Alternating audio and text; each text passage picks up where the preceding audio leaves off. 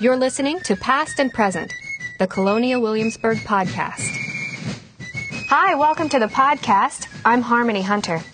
Today is a special show. Not only are we hosting the first president, George Washington, but we will be asking him questions submitted by our audience.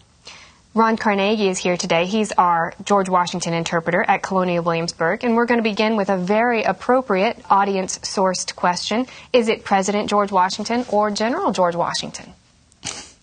Um, I take no offense at being referred to by either name. Uh, the position I presently hold, of course, is president, but I take no offense being referred to as general, and many soldiers still do. President Washington then will start by thinking about the revolution. What is your greatest regret regarding the Revolutionary War? And if you could change one decision that you made during the war, what would that be? Well, it's unfortunate that we were forced to war in the first place. It had never been our intention to engage in war, or for that matter, to declare ourselves free and independent when matters begun. We were only engaged in endeavoring to preserve our rights as free-born English subjects. The war was forced upon us. Um, when innocent blood was lost at Lexington and Concord, and when a brother's sword was sheathed in a brother's breast. As to errors I made during the war, very difficult to limit only to one, ma'am. There's a matter, a number of things I wish I may have been able to do differently. There were more than one occasion where, uh, particularly early in the war, where the enemy had uh, taken the advantage from me. Long Island comes to mind immediately, Brandywine, uh, Brandywine perhaps worse, uh, since they had already flanked me and I was suspicious they may again. And our, our mistake at Brandywine was uh, doubled in the fact that it is our ground. We should have known. Uh, we had secured the river, well, the Brandywine is a river, and we had secured it at the uh, fords where an army can cross the river. But there were two fords north of my line that not myself or any of my officers were aware existed. And there's no excuse for the enemy to have had a better understanding than the ground than ourselves. It should never have occurred. Thinking back to one particularly trying period in the Revolutionary War, the winter spent at Valley Forge, what was the most difficult part of that winter for you? Well, keep in mind that wasn't our worst winter, which is many people seem to believe. Um, our worst winter of the war was our second encampment at Morristown. Uh, Valley Forge, the great difficulties we faced there, which, as I say, weren't as hard at Morristown, was one, um, the weather was warmer than uh, seasonable, so the ground wouldn't freeze. Instead of getting snow, we were receiving rain. Uh, so the ground was muddy, which made it difficult to ship any supplies. It made it difficult for the carriages and wagons uh, to come into the camp. That was added by the fact that a number of merchants, uh, black hearted merchants, were more concerned with the size of their pocketbooks than the preservation of the army. So it was difficult at the time to gain food, not only to move it, but to even purchase it, because these men hoped to make some great profit from the war. Um, and we suffered a great deal of illness at the camp. You know, it's a curse of any army that it will always lose more to illness than it loses to casualty. And in those days, we were suffering greatly from smallpox. In fact, uh, I was forced, and I say forced because uh, I do believe inoculating the army was the right action, and we were forced to do so there. Uh, the reason I say forced is because we had uh, little opportunity, and it was some risk to the security of the army to enter into inoculation. When you inoculate the army, you give them the illness.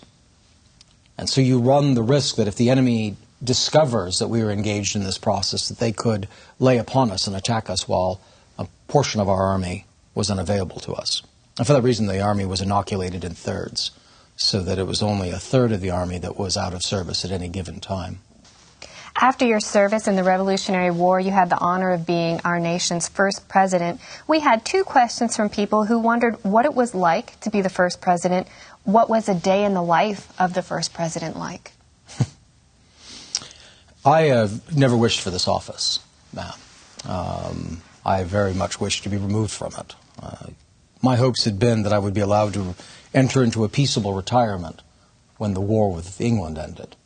I only serve presently because I've been called by the nation, whose voice I always hear with veneration and with love. Uh, when called, I can deny her nothing. But uh, I was led to the place of inauguration in New York in the very same sense that the condemned man is led to his gallows. I uh, do not particularly care for this office and look forward to the day that I am uh, out of it. I don't know who my replacement will be, but I'll tell you this whoever he is, he is nearly in and I am nearly out. We'll see which one of us is happier for it. As to uh, my day, well, that depends on what matter is in front of us. There's a great deal of work as the chief executive of our United States. Um, some of it in ways you might not even imagine. Uh, there's a great deal of public dinners that must be had. Uh, when I first took office, I had no time to complete any business just because of the number of well wishers who came to greet me. Uh, there were so many of them, I couldn't see any, uh, any business done. So I've been forced to restrict when people can access me. Uh, certain days of the week, for certain hours of the day, I allow the public to come to meet with me. And the time they are allotted depends on whether they are simply well wishers or whether they actually have business with the president. Uh, and then I have levees, which are a, a, more intimate gathering where individuals are invited into the presence. These matters have caused some um, some debate. There are my detractors who argue that this is too aristocratic and that somehow I've considered myself to be a king or separated from the people, which is certainly not the case at all. The only reason for these restrictions is so that I can complete the other business that's before me as the chief executive officer, and that I might still have my eight hours for refreshment and sleep. We had some questions about the office of the vice president. When was the office of vice president conceived of, and what was your relationship with your own vice president? Did you work together on a daily basis? Well, the term uh, vice president is, is an ancient one. Uh, usually, the term president relies to a gentleman who presides over something. Uh, often, it's a corporate position. Uh, we use the term here in Virginia for our conventions, the five conventions that met. Um, it's not an unusual term. Now, as the second to the chief executive, um, as a purpose to provide a second for when the president is not available, or if some ill should befall the president. Uh, as to my vice president, uh, Mr. John Adams, no, I did not meet with John Adams uh, frequently. I don't wish to speak a great deal on why that is. Uh, it has been my intention to not speak in favor or against any of the gentlemen who will make their names known as my possible successors.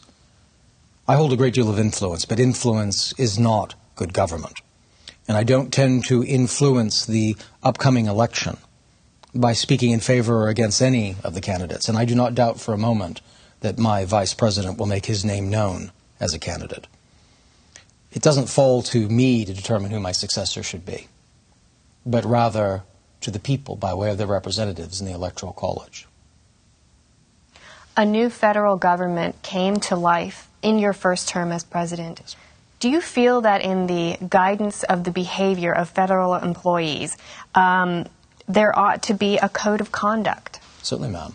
Uh, and we should choose men by their conduct and always endeavor to serve to choose men who are men of integrity and virtue.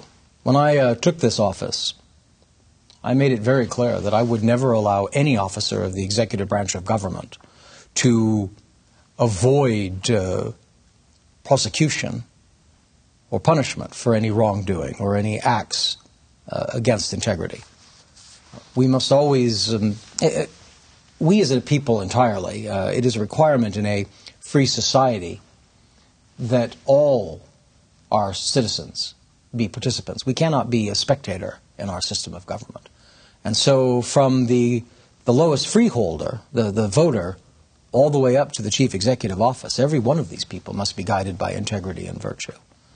Religion, ethics, and morals often uh, are cast together. Mm-hmm. Do you think that the religion of a president or a presidential candidate should be part of the consideration of his candidacy? Absolutely not, ma'am.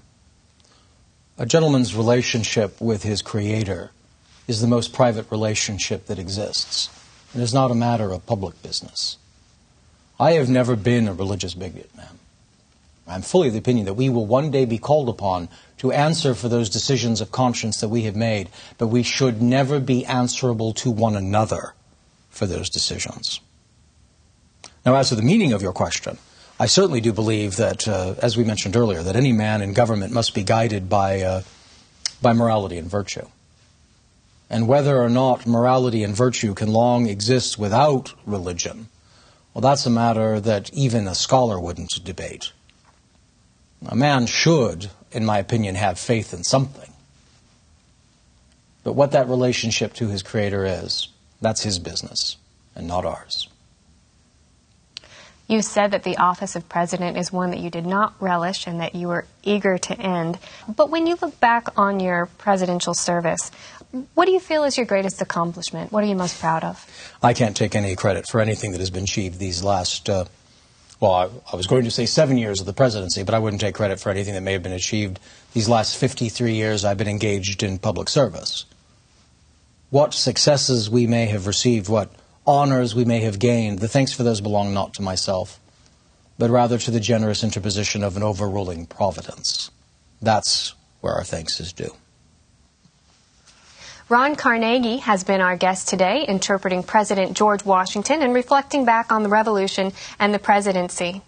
Join us again next week as he shares his thoughts and hopes for the future and the role of government and civility in society. Do you have a question or suggestion for the show? leave a comment at podcast.history.org.